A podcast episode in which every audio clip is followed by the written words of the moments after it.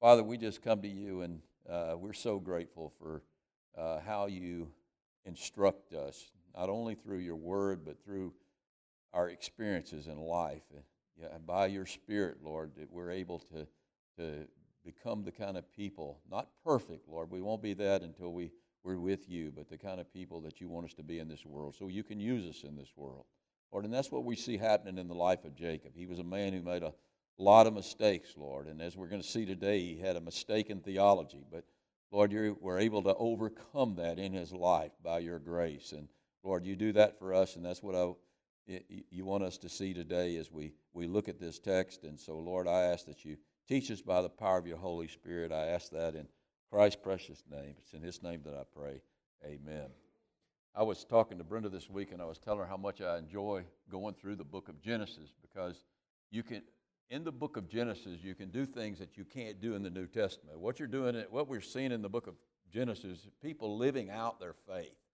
Uh, you really don't see that in the New Testament. I mean, you get a little bit of that with Paul, but Paul was a super saint on the mission field, and, and most of us aren't going to live the kind of life that Paul lived. No, even though Paul set a great example as far as his life experiences, uh, we, our life doesn't go like Paul's. But you look at a guy like Jacob, man, I got to tell you, a lot of us follow in his footsteps. And, and, uh, but yet he was a man of faith. And so there's just great lessons we can learn from this guy. Kind of sort of like Peter. I remember Vance Havner used to always say Peter was the most American of all the disciples.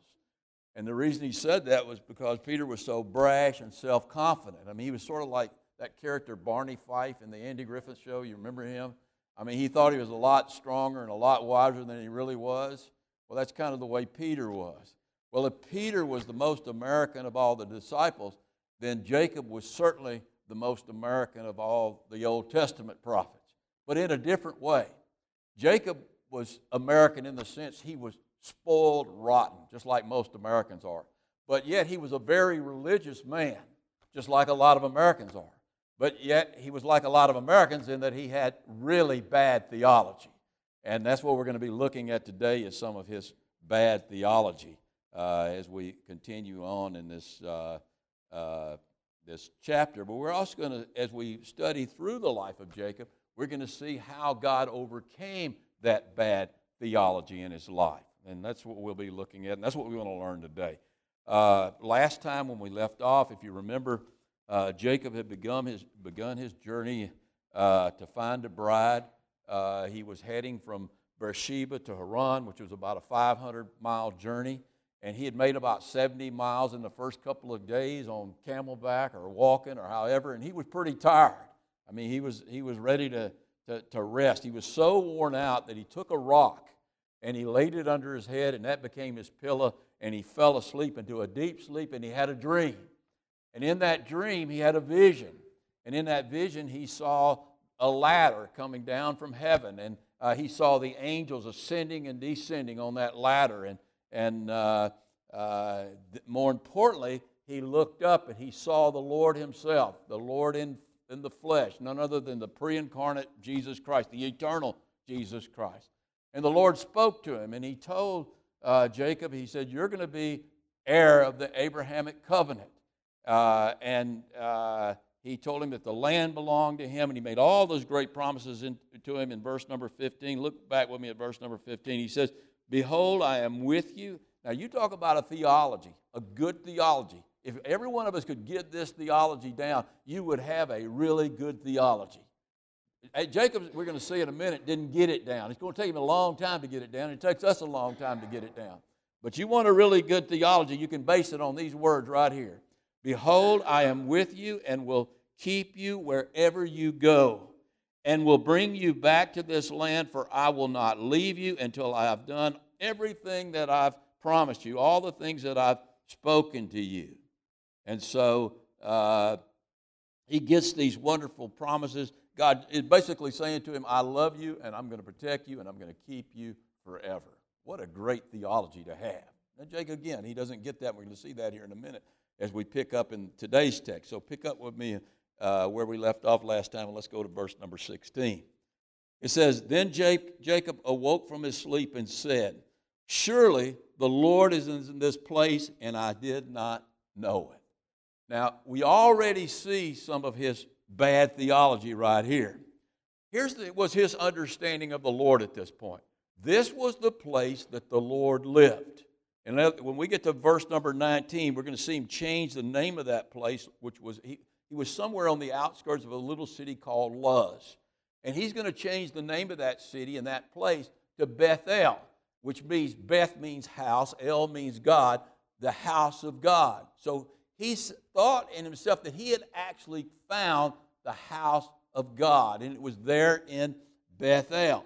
So he saw the Lord as some sort of local deity. I think it's the way a lot of people see the Lord. Uh, he knew nothing about the omnipresence of the Lord, the fact that the Lord can be anywhere at any time. In his mind, God could only be at one place at one time. Uh, and he had found that place. And he was excited that he had found that place. Now, God was certainly at Bethel, the house of God. And Jacob had encountered God in a really wonderful way. There's no doubt, you can't deny that. But God isn't limited to one place. He is everywhere all the time. When Isaiah saw the Lord, he saw that the Lord, train of the Lord's glory filled the whole earth. The Lord is everywhere. He's everywhere at every time. David put it like this in Psalm 139 7. He says, Where can I go from you, or where can I flee from your presence? If I ascend to heaven, you are there. If I make my bed in hell, behold, you are there. In Jeremiah 23, the Lord says this about himself. He says, Do I not fill the heavens and the earth? I mean, ask that rhetorical question. The answer to that question is yes, you do, Lord. And so, God has just promised Jacob, if you look back in verse number 15, that I will be with you wherever you go. And Jacob really didn't hear that yet. Just like we don't hear a lot of things. Just like a lot of people won't hear what we're saying here today because, or not a lot of people, but some of us because, because we just haven't experienced those things in our life yet. And that's why experience is so important. We're going to see that a little bit later on. Uh, you know, I think a lot of us, you know, I don't think there's anybody in this room that would deny the fact that God is omnipresent. How many of you do not believe that God is omnipresent? How many of you believe that God is omnipresent? Okay? But do you really believe that?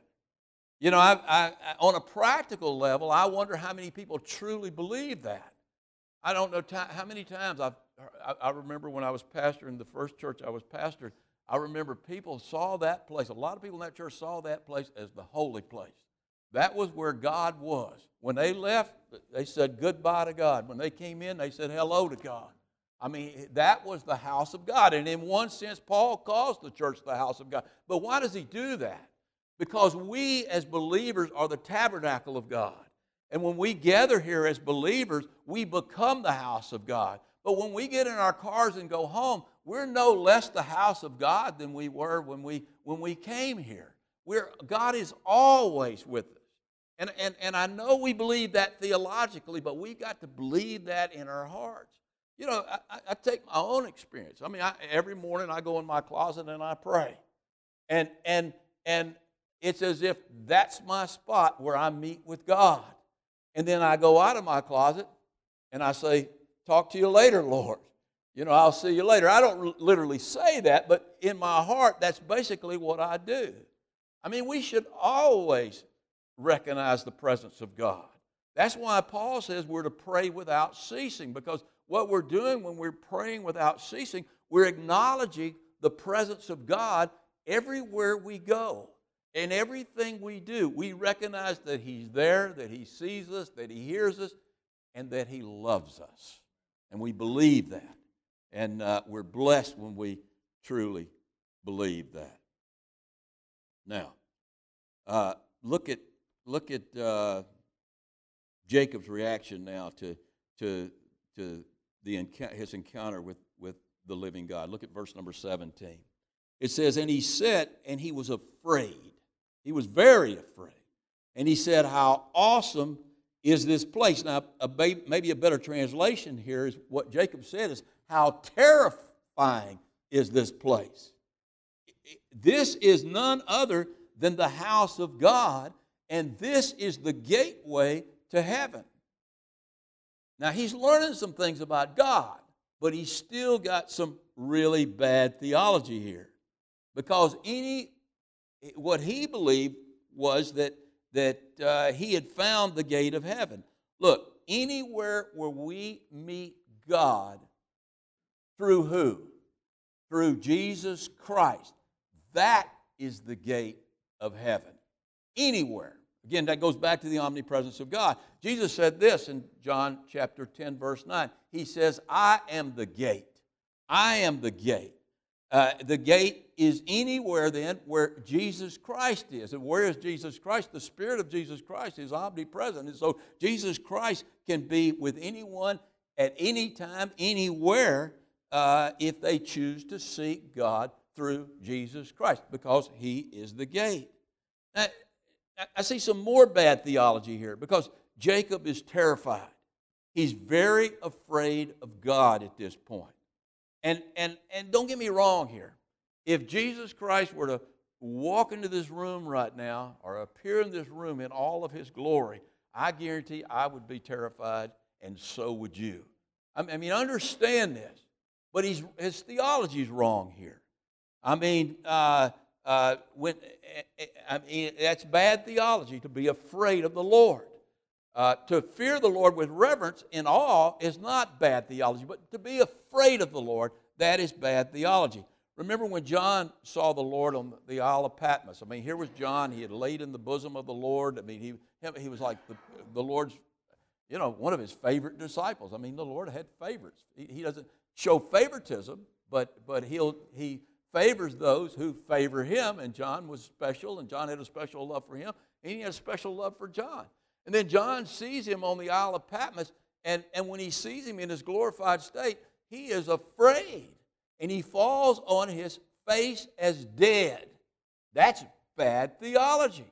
And, and, and, and, but it's, it's, it's practical, you know, it's practical, practical experience. That's exactly what we would do too. And Jesus corrected that theology. If you remember, Jesus, Jesus reached down and he touched John and he said, Fear not. Do not be afraid. Why was he not to be afraid? Because the Lord loved him. John knew that he loved him. And the, the glorified Lord loves us the same is the same Lord who wasn't in his glorified state. As far as his heart goes, that love is the same, and that and uh, he loved John every bit as much in his glorified state as he did uh, in his uh, human, his fully human state. All right. Now, look at what Jesus had just said to Jacob.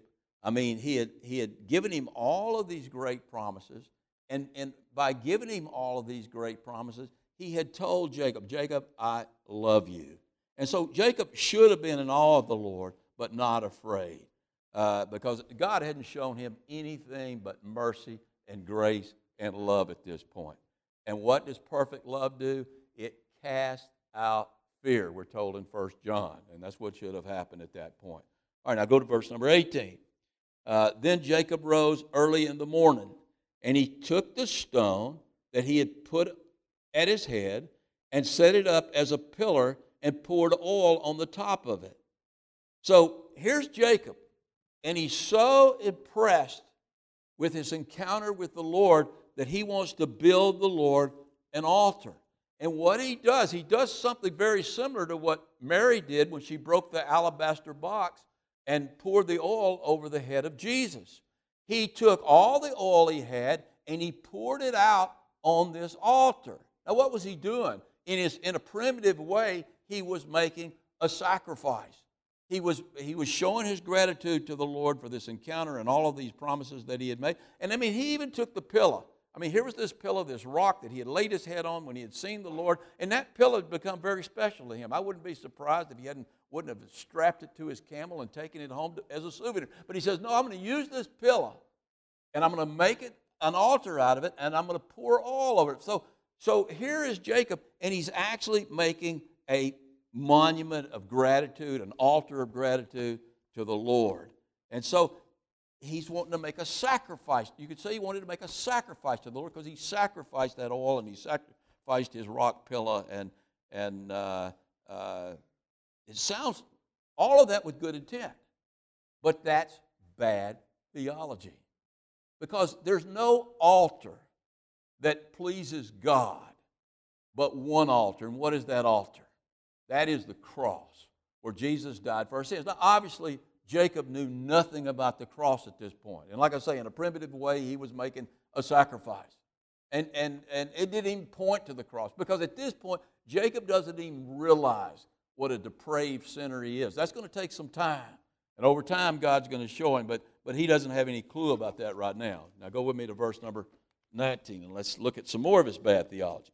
And he called the name of that place Bethel, the house of God. But the name of that city had been Luz previously. Then Jacob made a vow, saying, If God will be with me and keep me in the way I am going, and give me lots of bread to eat, and really nice clothes to put on, so that I come back and gets me back to my father's house in peace, then the Lord shall be my God.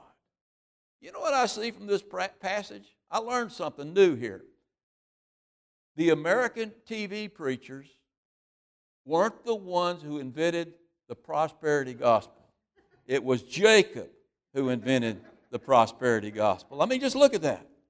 Lord, I'll make you my God. I promise to make you my God if you'll protect me, if you'll give me fine food, and fine clothes. And I he's taking his mind lots of livestock, the latest model chariot. I mean, if you'll give me all these things and you'll bring me back home with my new bride who's a real looker, if you'll do all of those things for me, Lord, then I will make you my God. Sounds kind of like what I heard from one of those TV preachers' wife one day. She said, I wasn't listening to her. I'd read this later in the news that she had said this. I wouldn't listen to her. But she says, God lives only to bless us. His sole joy is to see us prosper. Look, God does love to bless His children, but God doesn't need us to have joy and purpose. Look, we've been around only about 6,000 years. When I say we, I'm not talking about me. I know some of you think I'm that old. I'm talking about the human race. We've been around about 6,000 years. God has been around forever. Now, if you think God needed us to have joy and to have purpose, He would have created us eons ago, not just 6,000 years ago. That sounds like a long time, but that's really a short time when you put it on the timetable of eternity. So, so he, he, he didn't need us. Now, his theology is good in, a, in the sense that he's choosing Jehovah to be his God. Now, that's the right thing to do but he's doing it with the wrong motive. Uh, I mean, in a sense, Jacob's thinking that somehow uh, God is indebted to him because he's making God his God. Uh, it's, it's as if Jacob's saying, Lucky you, Lord. You get me, so prosper me. It, it should have been the other way around, shouldn't it? It should have been, Lucky me, Lord. Thank you for prospering me. And so, you know, I want to spend my life serving you and worshiping you because you've done that. But that wasn't the way he looked at it. And I think a lot of us, when we first get saved, have Jacob's attitude, and God's got to change that.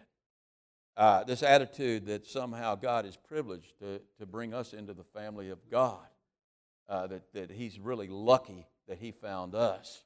I got to tell you, I sort of had that attitude when I first got saved. When I first got saved, you know, I mean, I had, I, I was in business. I had a, a failing business, but I didn't see it that way. I was CPA. I had an MBA. I mean, I, I thinking, man, God, you're really blessed. Lucky you. You get me. You get George. God didn't see it that way. He didn't see it that way at all. And one of the ways he showed me he didn't see it that way, the first job he gave me after I got saved was driving a diaper truck. Where he could rub my nose and show me exactly who I was in his eyes. Rub my nose, not in the diapers literally, but, but by smelling those diapers every day, it was rubbing my nose in it. Oh, God wasn't lucky to get me. I was lucky that God hadn't destroyed me up, uh, up until that point. I should have been destroyed long before I got saved. Uh, I'm lucky that, that uh, He chose to save me out on that desert road uh, when I was all by myself. He chose me to show me the way and, and give me His Holy Spirit. I was the lucky one. And the only reason God didn't destroy me or allow me to destroy myself, He didn't have to do anything to destroy me. I was destroying myself. The only reason He didn't allow me to destroy myself was that He knew that through the right experiences, along with His Word and His Holy Spirit, He could overcome my bad theology. And He's overcome a lot of my bad theology. I still have some bad theology. I, I'm, I don't want you to know that, but, but nobody has perfect theology at this point. Some of us are tweaking some of our theology at this point. And we do that by the Word and through the Spirit and through our life experiences. And God knows that's going to take time. And now then you see just, just I mean, he really gets some bad theology here in verse number 22. Look at verse number 22. We'll finish up with this. He says, And this stone which I, I have set as a pillar shall be, now, shall be, really, it may be better to say, it shall mark God's house. So this altar that he built is going to mark where God's house is. And of all that you give me, I will surely give a tenth to you. All you give me, I'm going to give a tenth to you. So we get some more bad theology here. Here's, here's Jacob, and he sets up this rock, and he says, This is going to be your address sign. And if I come back this way, I might just drop in and see you again. So, so I'm going to set this rock in, rock up here. That's going to be where I, how I'm going to know where you're at. Now, look at his bad theology of giving here. Listen to what he says. He says, All that you give me, I will surely give a tenth to you. Now, wait a minute. That sounds pretty good. He's saying he's going to tithe. Uh, isn't that what Abraham did, his grandfather, when he met Jesus, Melchizedek, uh, after his great victory over the four kings? And, and Jesus came out to him, and, and he had gotten all of these spoils, and, and Abraham gave a tenth. Isn't that exactly what he did? No, the amount's the same, the 10%'s the same, but the motive of the heart is totally different. Abraham didn't give to Melchizedek to get blessed, he gave because he had blessed him. He recognized him as being the one who had given him the victory over the four kings and given him the spoils of battle. So there's a big difference right there. Jacob wasn't saying, Since you've blessed me, I'm going to give a tenth to you. He's saying, You give me more, and I'll give you more. That's what he was saying. You give whatever you give me, I'll give you a tenth of it. It should have been a, uh, the other way around. I will give a tenth to you of all I have because of all the way you have blessed me. See, a good theolo- theology of giving is all about loving God and it's all about gratitude for what God has done for you. It's not about greed, it's not about getting more. If that's your motive in giving, then give because we need it.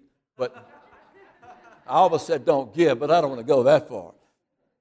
Get your motive straightened out if that's your motive about giving. Paul puts it like this in chapter uh, 16 of 1 Corinthians. He says, On the first day of the week, and he's speaking to the church here. Let each one of you lay something aside, giving according to how you prosper. Now, did you catch that?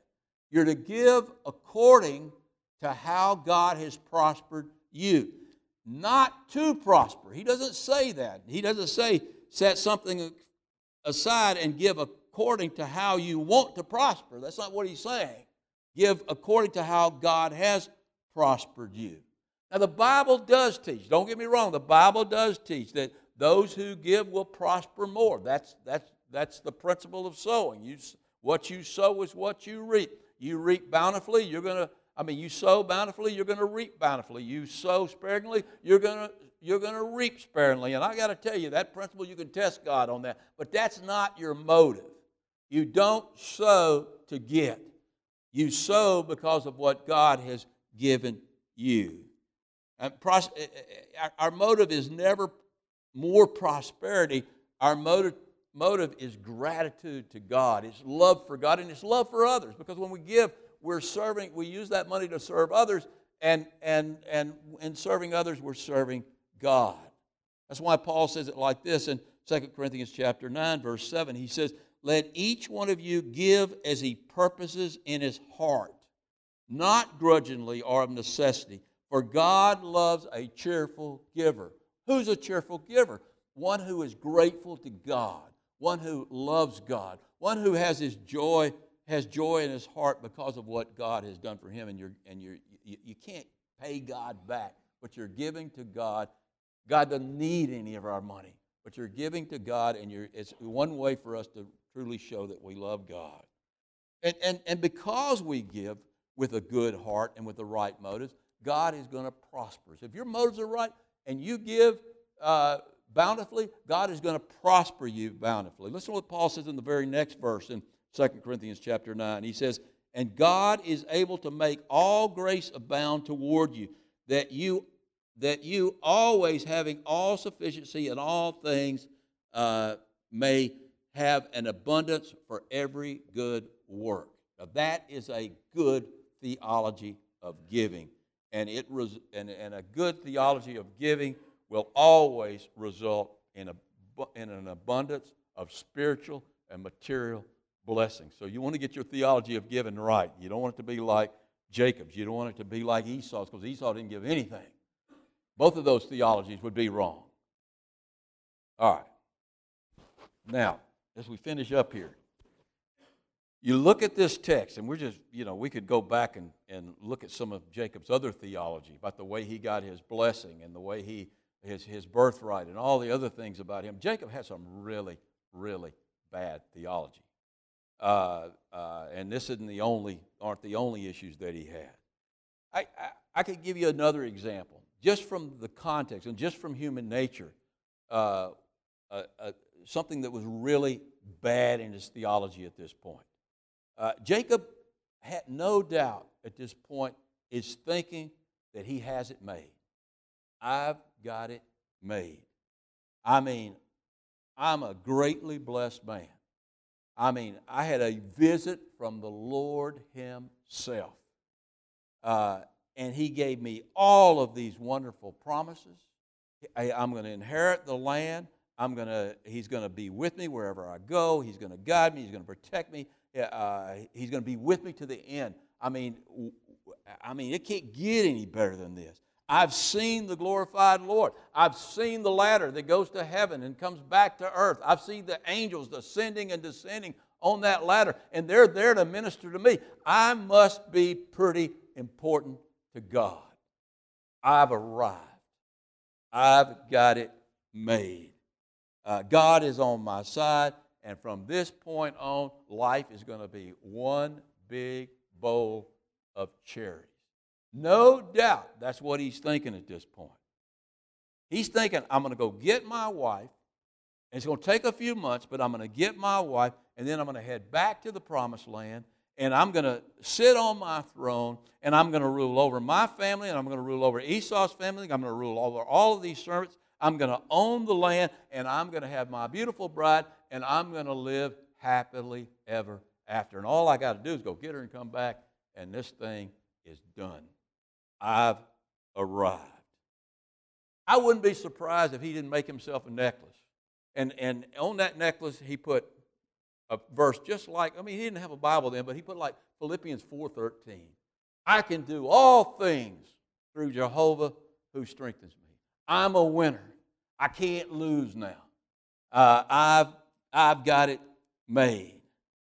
And the Lord's going to be with me the rest of my life, and everything's going to be hunky dory. Didn't happen that way, did it?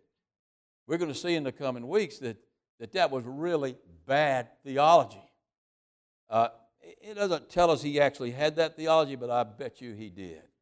Because we all do.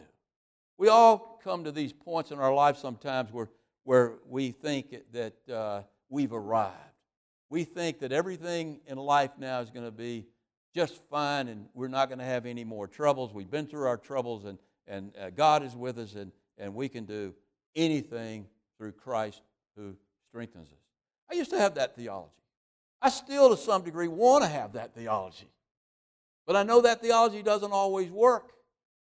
I mean, God does want us to win. God does, what, does want to give us the victory. God does want to enable us. He wants us to do great things. I have no doubt about that. God wants us to have a good life. God wants us to serve Him in victory. He wants all of those things. But it doesn't always work out that we win at everything we do.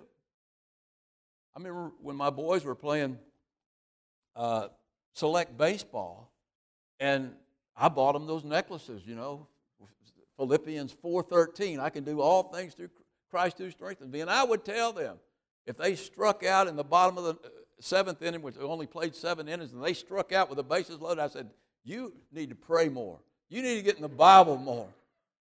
Because you, obviously, God is not blessing you. That's bad theology. And God took it took me a whole season to realize that that never worked. Because as hard as they prayed and as good as they were, and, and as much as they studied their Bible, and my boys did that back then, we lost every single game we played.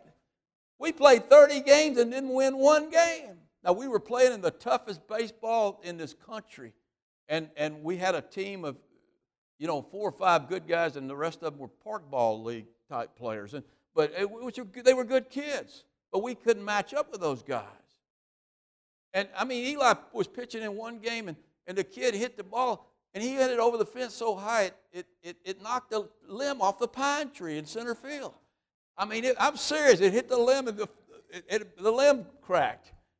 I mean, I mean, we that wasn't working for us. And and and it doesn't work for anybody.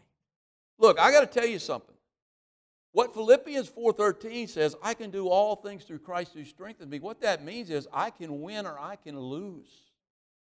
And I'm going to have victory in my wins and I'm going to have victory in my losses because Christ is there to strengthen me. And I can do all things.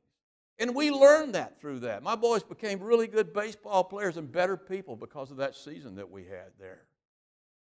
And I see that happen to so many people.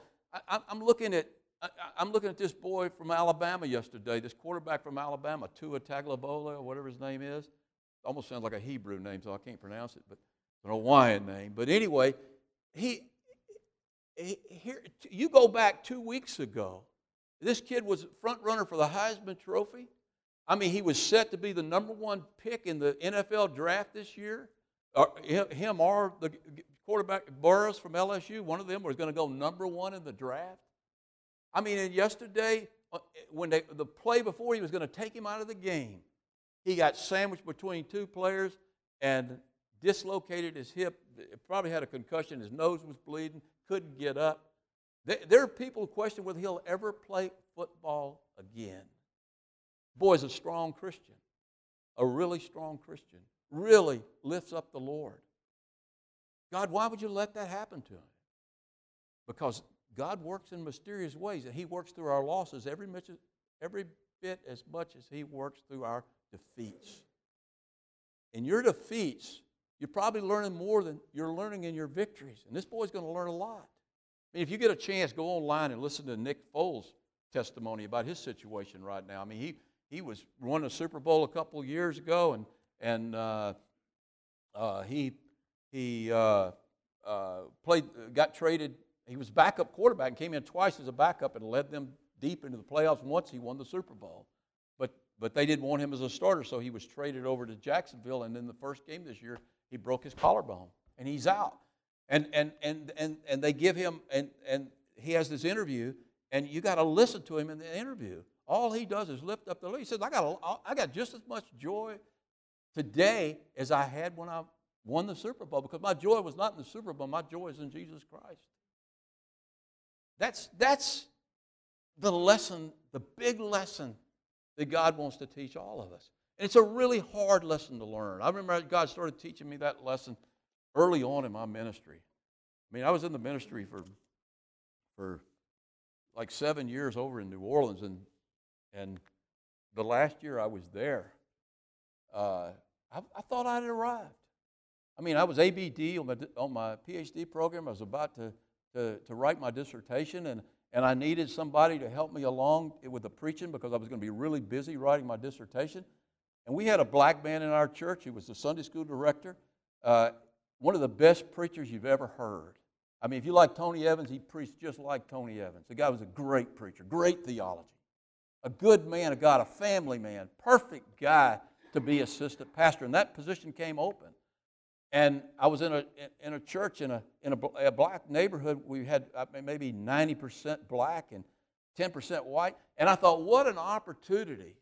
There was all sorts of quacko preachers out there, those TV, American TV type prosperity teachers out there, but this guy was right on with his theology. And I thought, uh, what a great way to get black people, more black people to come into this church when he's preaching and listen to, to the truth in a really dynamic way. And I began to pray I mean, I, I, I prayed and I fasted and I prayed, and I didn't fast much. I prayed and I prayed and I prayed. And I fought. I fought a battle because that church didn't want a black person on the staff, not that deep high up in the staff. And I fought a battle and I finally, finally got him through the administrative committee uh, and the personnel committee. And I knew that I was going to win the vote. I knew it because I was right. And I knew that I could do all things through Christ who strengthens me. I knew that God was going to give me this victory. It was the right thing that I got that victory. Well, the day came for the vote, and he lost. They voted him down. And I'll never forget, as long as I live, him coming over to my house with his two boys, weeping, crying, how could they do this? What did I do? I said, There's only one thing you did. That's you, you were black. You were born black. That's the only reason they voted you down, and they're wrong.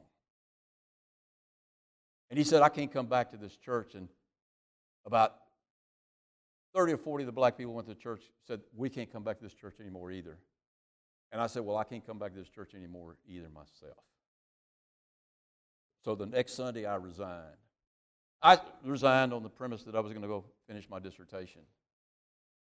But I learned a hard lesson there. You don't always win. Right doesn't always win. Sometimes evil wins.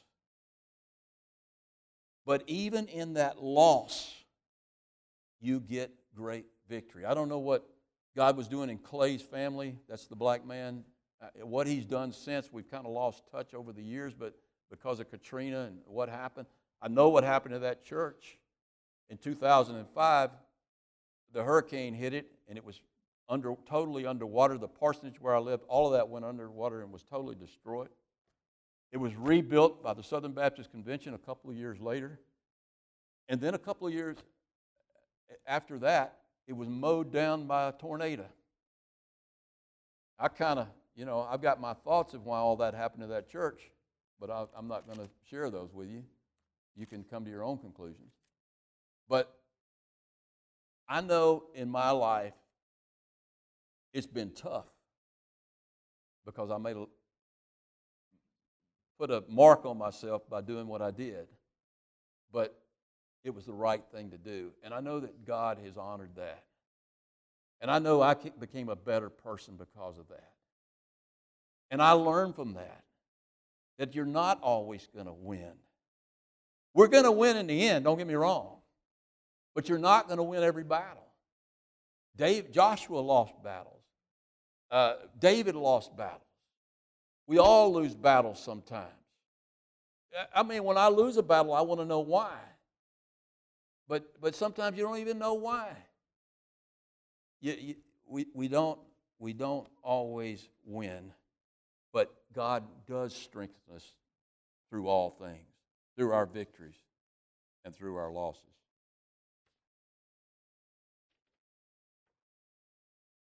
You know,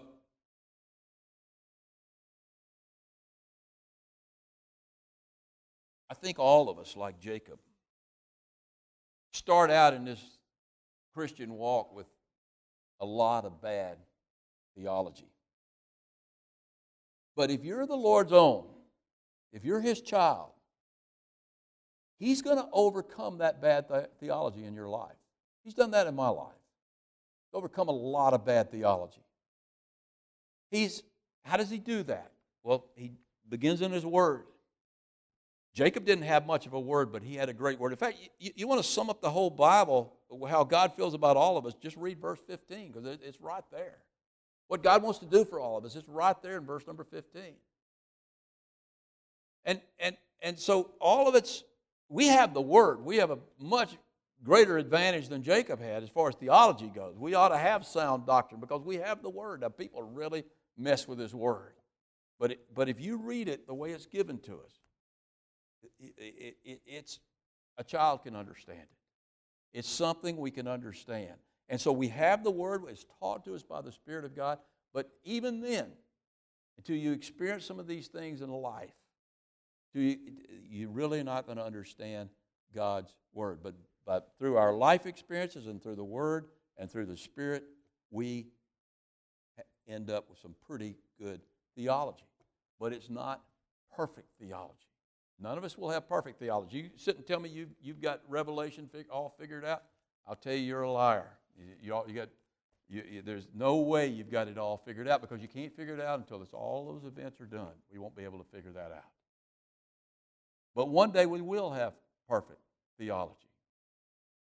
You know, if Jacob were here today and he was standing in this pulpit, you could trust the fact that every thing he would tell us would be absolutely perfect theology. Why do I know that? Because he would he is now perfected in the Lord. He has arrived. Jacob has arrived. He ha- doesn't have any more bad theology.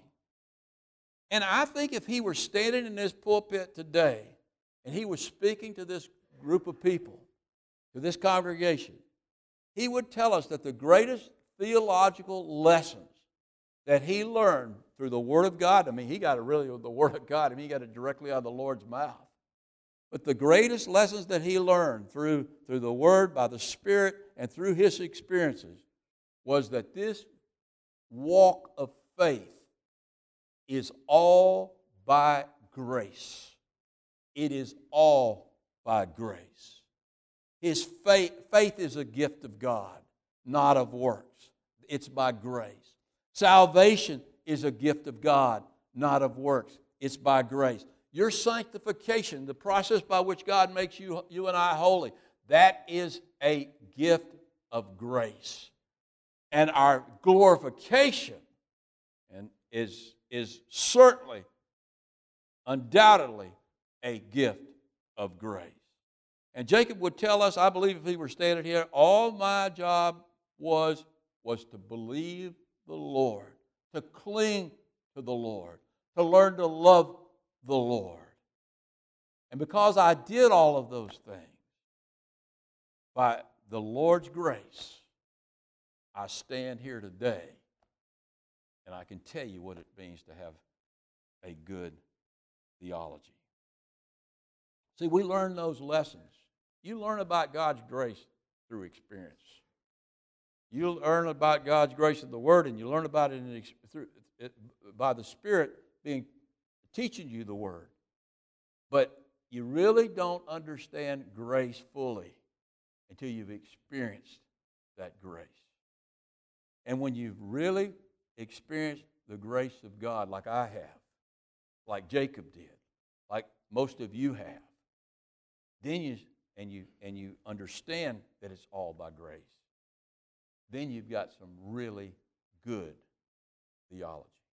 Let's go to the Lord in prayer. Father, we just thank you for the fact that you are our teacher. Lord, that you promise to be with us, to love us, to guide us, to direct us, to get us home to you. Lord, you promise to save us, to sanctify us, to glorify us by faith through our faith, Lord, but that even that faith is a gift from you. All of it comes through our Savior Jesus Christ and through what He did for us on the cross. It's by His broken body and His shed blood, Lord, that we can do all things through Christ who strengthens us. Father, if there's anyone in this room who doesn't know you as their Savior, I just ask that, Lord, you show them, you convict them, first of all, that they're sinners, Lord, but convict them of the fact that, hey, life is never going to work for them until they give their life to you.